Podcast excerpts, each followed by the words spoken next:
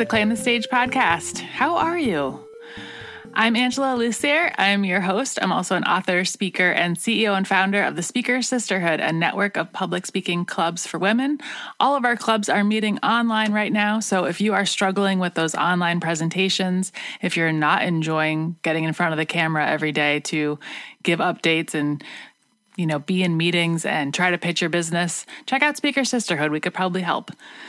Today's episode is all about how to pivot yourself from in person events, especially if you were using speaking to sell your events or if you were going out and getting paid to speak.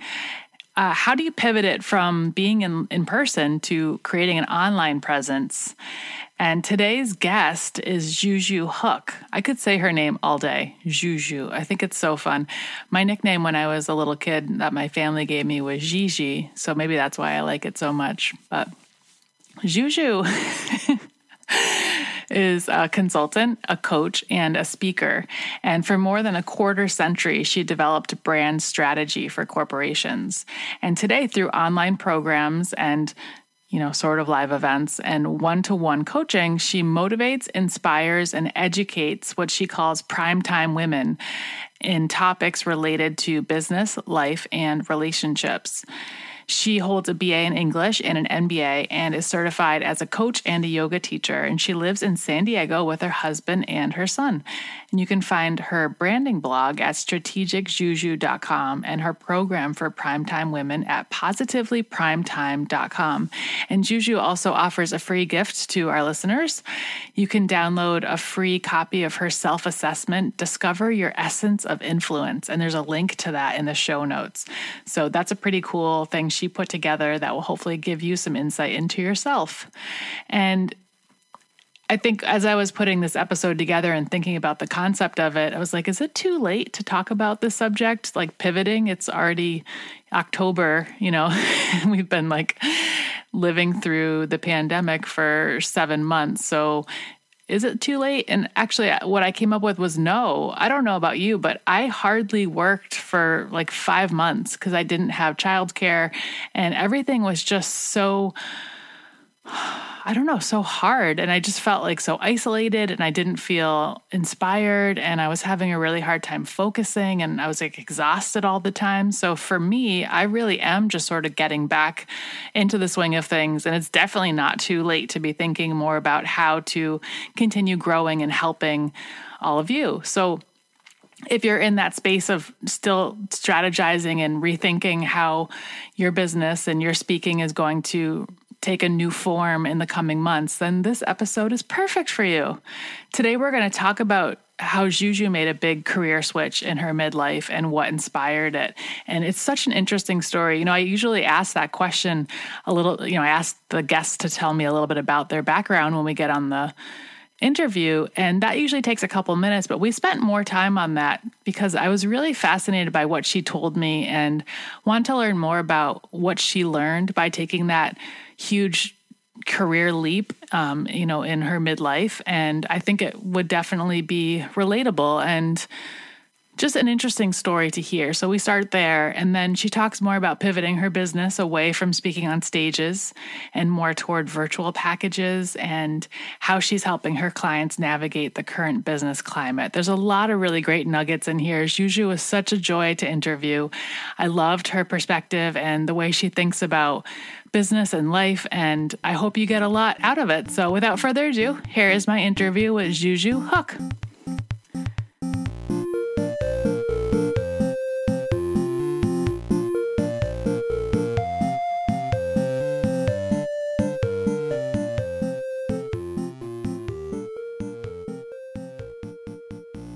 Right, Juju Hook, welcome to the show.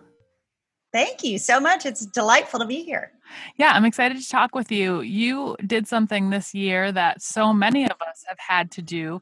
You have pivoted your business from in person events to an online presence.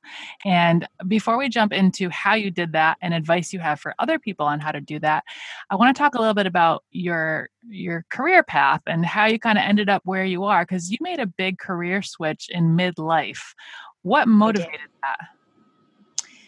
I made a career switch in midlife because I had a calling I think that a lot of midlife women have. And it shows up different ways for different women. But essentially, I had a call to contribute in a new way. For me, I initially recognized it as a feeling that I might be irrelevant.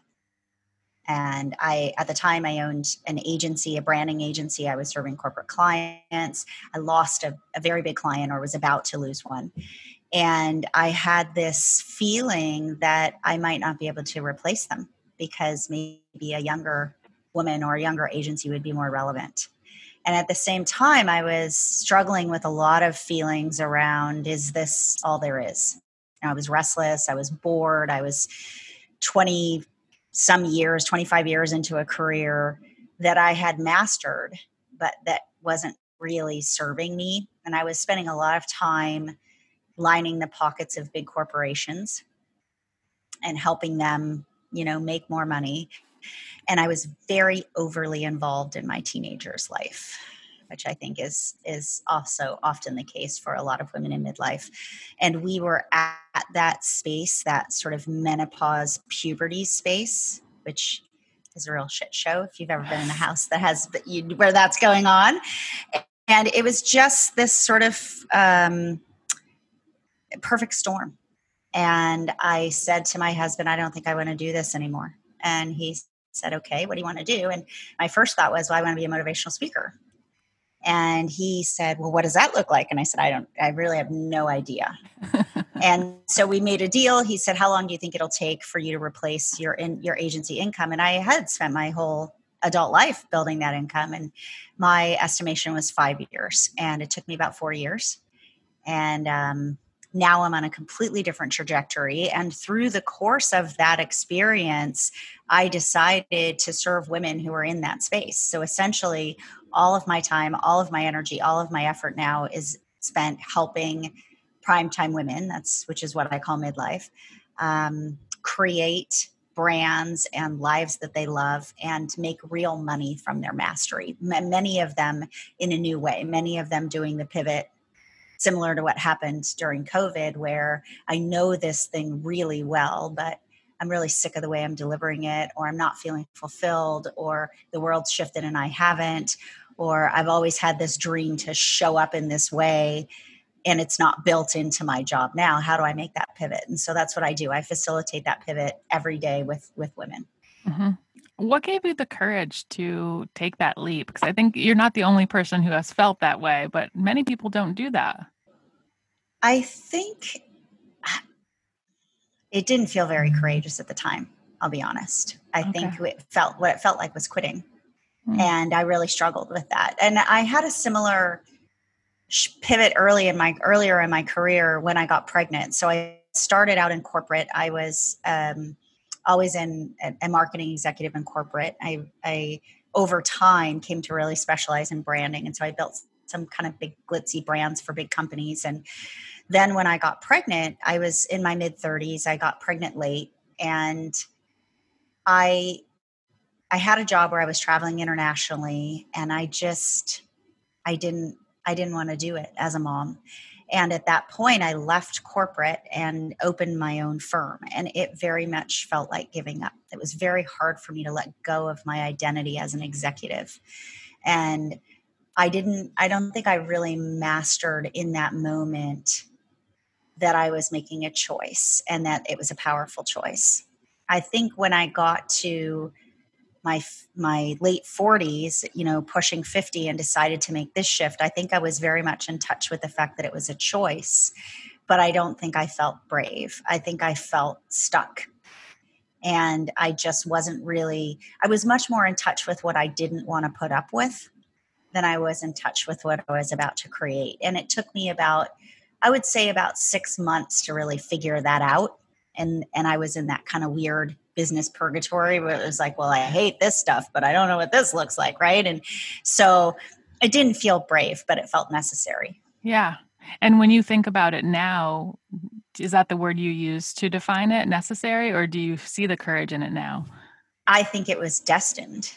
Mm. And I think for a lot of women it is. I think prime time for midlife is it, it, midlife for women is prime time. I think it's like an 8 to 11 time slot because we get to a point where we've developed mastery where we really understand things. And women are called to do so many things on the planet that men aren't called to do. And not that I don't have respect for men because I, I do. And I worked in male dominated industries for my entire career.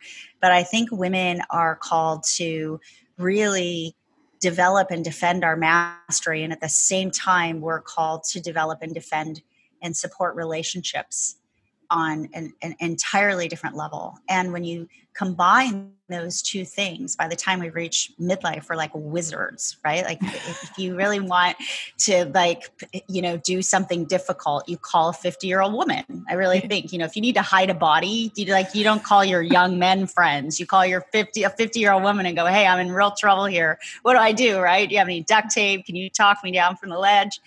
And I think that it's a it's a calling. And so now my perception is that if women hear it and they feel it and they don't answer the call then the alternative is regret.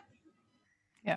And i think Uh, most of the women that I meet are really in touch with that. Like, if I don't do this now, I'm never going to do this, and I'm never going to forgive myself if I don't do this. And and that same recording those same lies over and over again that we play in our head, all based on the older I get, the less I'm worth. Those lies don't come from us; they come from society and from all kinds of factions that benefit from us believing that. And once we can get past the lies, we can answer the call.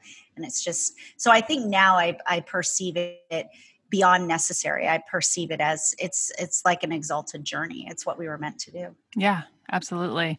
You know i uh, run a company called speaker sisterhood and it's a network of public speaking clubs for women. And when i started that organization i thought that the median age of members would be like mid 30s like women who are trying to build up their career yeah. and become leaders and learn how to use their voice. But the average age of our membership is 50 yeah, because we're ready and we have something to say, right? exactly. I yeah. was shocked by that because I didn't I didn't see how much of a need and desire there was for that age group to stand up and say, "Yeah, I'm sick of hiding. I'm sick of being there for everybody else. I'm sick of waiting for my life to start. Let's do this right now." And there's a passion and, and there's a drive right then and I've earned it. I think yeah. I was always a writer. I started writing when I was very young. My undergraduate degree is in writing and creative writing, and I always wrote other people's words. I wrote advertising copy, I wrote speeches, I wrote annual reports, I wrote all kinds of other people's words. And I think for a very long time, and this is the case with a lot of artists in different ways, I, I had this question of why would anyone want to hear what I have to say? And so there came a time in my mid 40s where I realized I want to write my own words. I have something that I want to share. And I think earlier in life, I was a proficient writer and I knew that I was, and I knew it was a gift, but that's an entirely different feeling from wanting to stand up on a stage or write a book and say, Hey, listen to me because I want you to learn what I've learned. I want to share with you what I know. And that is a calling. Mm-hmm. Absolutely. I love that you listened to that and now you're doing this great work for other women. It's so important.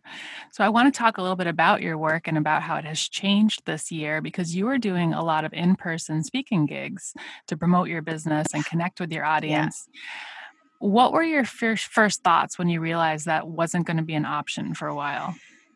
So, it wasn't just that I was doing a lot of in person speaking gigs, it was that I had invested 18 years of my life in getting to a point where I could. My entire marketing plan was based on that. And I had gone into um, 2020 selling my business from a live event, and it was really successful. It was the first year that I launched a, a nine month immersion program called The Cut. And so I sold, I had sold 15 women into that experience through a three day live retreat. And that experience inclu- was to include a live retreat at the end. And I had invested in all of these networks, co working spaces, and uh, all kinds of stages where I could essentially get up and pitch. And was heading toward uh, what felt like a pretty rich keynote career. I had mastered all these pitches, I had hired people to help me, and then from one day to the next it was just really evident that it was that was not going to happen. And I think it would have been a much harder transition for me had I not been already in relation with 15 women who all had to pivot in some way or another. Maybe not from you know stage to online but i had women who were seeing clients face to face that had to pivot.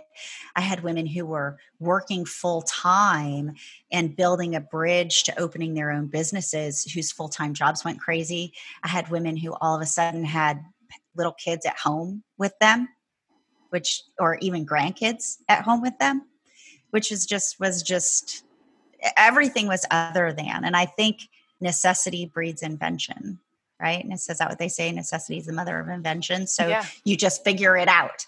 And i did. I i you know really quickly leaned into the zoom thing and to understanding um, how does this all work? I think i very quickly came to understand the need for women to work in connection. And so i started doing um, group co-working events which it was funny because I had I had one woman say to me, I can't believe I pay you to babysit me for three hours while I get my work done, right? But people just became so disconnected and so that it was so hard to focus yeah. that moving into that space and really recognizing what do people need right now? How can I help? How can I be of assistance? What do people need? That was that was the shift for me. Mm-hmm. So you had these virtual co-working spaces and you yeah. had your coaching mm-hmm. clients. What else were you doing differently to market yourself? So I'm getting ready right now to launch four different things that none of which I had in my fall marketing calendar. I have a strategic planning weekend um, that I'm launching and for women who are in this space where they have a signature product, they have a signature system, and they want to build a sales system around it. So together we'll create a plan for 2021.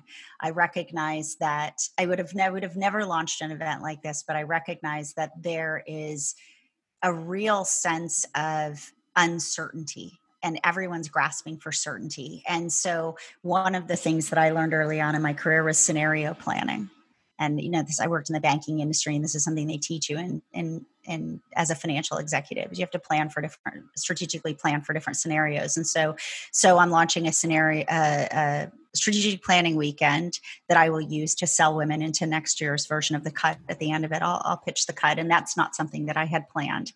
Um, what does that event look like? Is it like an, uh, a zoom yeah. meeting that yeah. goes on all day no, because nobody wants a Zoom meeting that yeah. goes on all day, right? that, like that, I would rather chew glass than sit in front of a screen all day. And I think most people feel that way, especially after you know six months of zooming. Yeah. What it looks like is coming together on Zoom and getting some real specific instruction, and then everybody going off and doing their thing and coming back and meeting. So okay. it's a it's a learn and work and a learn and work and learn and work, and then in between some hot seats so women who are struggling or really nailing it or you know want to go further faster or whatever can jump into the hot seat. And in that way we learn from what everybody else is doing. We're exposed to different ways to do things and i find that that format works really really well. I find it works really well inside the cut as well. Okay. I like that idea. Is that a lower priced uh, offering? Yeah, so yeah. $197 okay yeah and it's for a woman who's in a, in a specific spot right? So so strategic planning in in order for it to work well we have to have a certain amount of data. And we have to know that certain things work right? We can't we can we can plan tests but in order to really plan a sales cycle for our success we have to be we have to have things validated. So this is really for women who who have validated that that those things. I have i have a signature system that gets results for people. I have a signature program that i sell. This is what it looks like. I understand how i want to build leads and how i want to build my pipeline and and what essentially what my funnel looks like. How do i create a year? How do I create a, a, a, plan for a year so that I can stay in it and, and feel relatively certain? And how do I build a best case, a worst case, and a most likely case scenario? Mm-hmm. So I'm prepared, right? And in that way, we have our vision for the best, but we plan for the worst and we can move forward with much less anxiety. Great. So now, now for the women who don't who aren't in that spot, I offer a second option, which I call emerge. and that that's a weekend that helps women get to that point so here's where we determine or we figure out how do i what is my system to get res- specific results for specific people? And what is my signature offer? And what is the story of my brand that will attract people to me? And so that i'll do in november and mid-november and that's a $297 weekend. And again those women will be excellent candidates to move into the cut. Mm-hmm.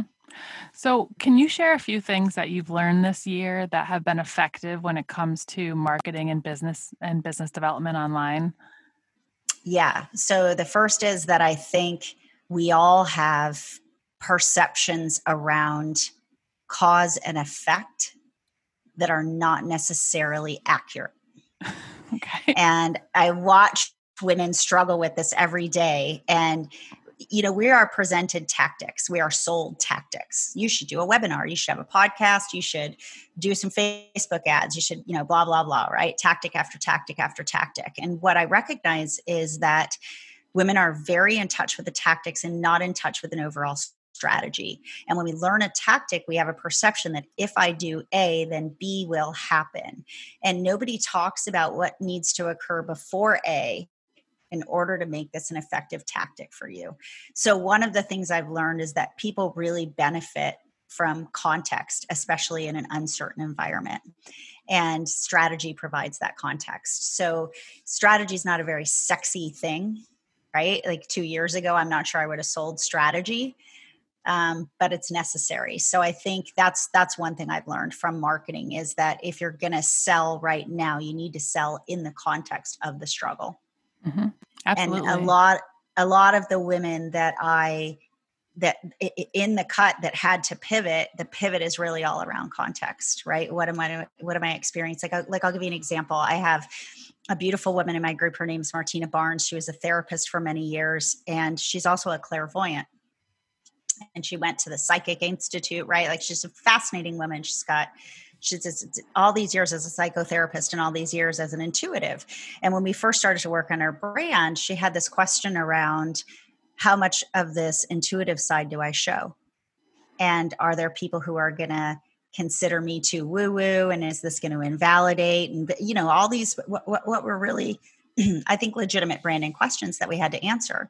When COVID came, there was a space for her to move in contextually, strategically, in that there were so many women who are in really powerful positions that make all their decisions based on data. And all of a sudden, there was no data available.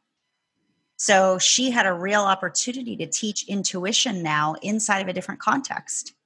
And it wasn't about how do I attract people who are okay with the woo. And it became about how do I offer getting in touch with your intuition as a supplement to women who are really driven by data and by information. And it was a great way for her to launch a beta group and it really put her in a place of power where she could capitalize on the context. So I think creating strategy in in context makes everything more powerful. And that that that I would say is the biggest thing I've learned about marketing in this in this space. Yeah, that makes a lot of sense. What would you say someone should do if they're trying to pivot and they want to create a new strategy, but they don't even know where to start because they're so wrapped up in what they used to do and that it's not working that they're not able to see another potential avenue or another problem they could solve for that same customer base? So, my experience is that we're always more successful when we solve a specific problem for a specific group of people the more specific we can be around our results, our system, and the clients that we serve, the better chance we have to sell something.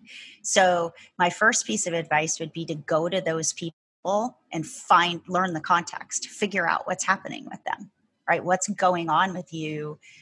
What's the problem that you're having right now? And what's the context that it's happening in? Because we can't do that in a vacuum.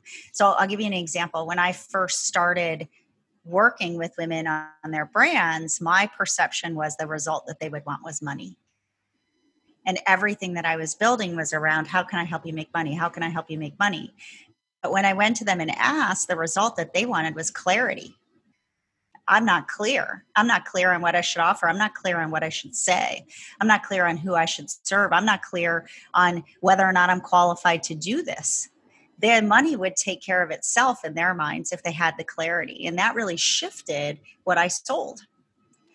and i think in inside of covid and also inside of everything we're experiencing in terms of social justice right now everyone has to some extent shifted their understanding of reality and the understanding of the way they operate inside reality. And the only way you're going to know what results people desire is to ask them. People are always desiring to move towards something or to move away from yeah. I something. think once you understand what that is then you can know can i can i do i have a solution for this? Yeah what do you think is the best way to ask for that feedback? I know some people do phone calls, other people do surveys that can be, you know, sent in anonymously. Do you have a preferred method? I always recommend that your tactics play to your strengths in every in every sense, right? So I mean, I'm a connector. So I want to talk to people. I want to ask them questions and I want to look them in the face and I want a feedback loop. I need that. It's it's and it plays to my strength. I have women in my group who are much more scientific than I am, who are much more conversion related than I am. And so they'll they may benefit from setting up a survey that's going to provide them more quantitative kind of data to allow them to make decisions. Um, I have, I, I think in all of these things you play, you always play to your strength. I think it's important though to ask people questions without a bias and that's not easy for for us to do because we want to confirm what we want right? So i see this in branding too. I see where i see where i'll say to women you know you should you should shop that around. Take that tagline send it out to 30 people who are in your you know in your in your target group and ask them what they think. And instead of saying what does this make you think or how does this make you feel? they'll say this is my new tagline. Do you love it right and so now you're not really getting feedback now yeah. so whatever whatever format you're going to use i'm not sure the format is as important as asking the questions without leaning into confirmation bias in other words to move in with curiosity instead of the desire to confirm mm-hmm. So I'm hearing so much good advice. It's about talking to your customers to understand what they really need before you go off and just make something without knowing. It's about yes, shifting prospects. Yeah, and shifting your strategy so that it's within the context of the world we live in right now. Mm-hmm. And so once you've got a strategy down and you're building something that you know your customer wants, what's the best way to market it right now because we're not doing the in-person stuff. What what kinds of tools are you using and how are you staying connected to your audience? So I don't really know that to be honest. So I'm using a combination of tools for the fall. So what I did for myself was I gave myself a 4 month window, almost a 5 month window to market my signature program for next year. And inside of that window, I'm doing two online workshops. I'm planning webinars and I'm also I've also created a 21 day sort of contest or experience to launch because truthfully, I don't know how people are going to respond. And back to the tactics you know if i if i get into a space where i believe if i do a b will happen we've never been here before. I've never promoted products in the middle of the world's craziest election and you know the the, the most intense fight for social justice we've ever seen in america and a pandemic right? I don't know what's going to happen. Yeah. Um I know that if I have expectations around the result, my chances of being resilient will be much lower. Mm-hmm. Right. Like, I, I don't know how many of your listeners do webinars, but I can't tell you the number of times I've done a webinar and thrown myself on the floor after because my results just weren't what I thought they were going to be. And for the fall of this year, I don't have any of that expectation. I have only curiosity. So I think my recommendation around marketing would be to give yourself enough space and enough time and enough room to market everything multiple times in multiple ways and to be there for people in a way that you might not have been there before you know to be willing to talk to people about your products talk to people about the experience that they're going to have and and eh, just be curious around what the sale is going to look like. And anybody who tells you that they know what's going to work in this environment be real leery of that because nobody's ever been here before. Yeah Agreed. Is there anything you think you'll do differently when you get back on a stage based on what you learned during this time in 2020? I think I'll be much more appreciative of my audience. Hmm. I Being think, in the same room with them. I think so. I, I think, you know, I miss that connection. I, I, I not just rooms full of people from stage, but you know, I miss house parties and I miss I miss happy hour and I miss airplanes and I miss places, you know, I miss sitting in Las Vegas and playing cards with people, which I haven't done since I was in my 20s, right? But I just have this overwhelming desire to do it now because I miss being next to people and and knowing learning about them and knowing about them. And so I feel like whereas before getting on a stage was the ultimate result of hard work that I'd put in, I think now getting on a stage will be a gift. It'll be a you know something to unwrap and be really thankful for. So I think uh, I anticipate that it'll be much more of a of a heartfelt experience than it is now or has yeah. been in the past. I agree. Perfectly said. um, where can we get more information about you and your work? And are you on social media? Give us all the hookups, links. I am. So the so you can find my website at jujuhook.com. Not a lot of interaction there, and um, but you you can learn about me there. Um, at free.primetimejuju.com, I have a download um, be great for people in your audience. It's about our essence of influence and how to do an assessment so that you can find a way that you'll show up that feels helps you feel confident and authentic. Um, there's an assessment that you can take, and then a bunch of stories in there. Um, and those are the two places, uh, you know, out on the World Wide Web that you can find me. I'm on Facebook. I have a Facebook page at Julia Juju Hook. Um, I have some Instagram up, but I don't love Instagram. I'm a words girl, not really a pictures girl. So so I have followers on Instagram, but I suspect they may be disappointed sometimes. Mine too. yeah, that's just not my it's just not my thing. Um and then my husband and I are going to launch something this year that we've never done before. We have a little plane and because people can't come to us for retreats, um, part of my experience for next year will be that we'll be flying around and I'll be offering a full day, a full VIP day with everyone who's in my group. So oh, we cool. probably will start some type of a vlog or a podcast from the plane. That's so awesome. I love that. Yeah, we're pretty excited about it. So that's that's like a watch watch for upcoming stuff kind of thing. Any last words of wisdom you'd like to share with your fellow speakers and business owners who are also just going through it all right now? Yeah, keep the faith.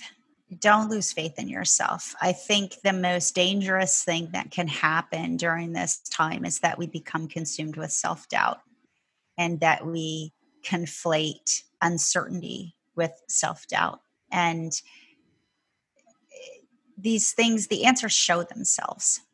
They show themselves if we stay curious and we stay away from the ju- the self judgment and the self recrimination and and just ask the question how can i serve? How can i serve? So i would it, it, it keep the faith that that we all have a purpose and and if we stay curious and we can work in purpose and you'll come out the other side and emerge in a whole new way. Yeah. Well, thank you so much for coming on the show and sharing your wisdom and your experiences and everything you're doing. It sounds great and i'm excited to uh, share it with everyone who's listening today. My pleasure. Thanks for having me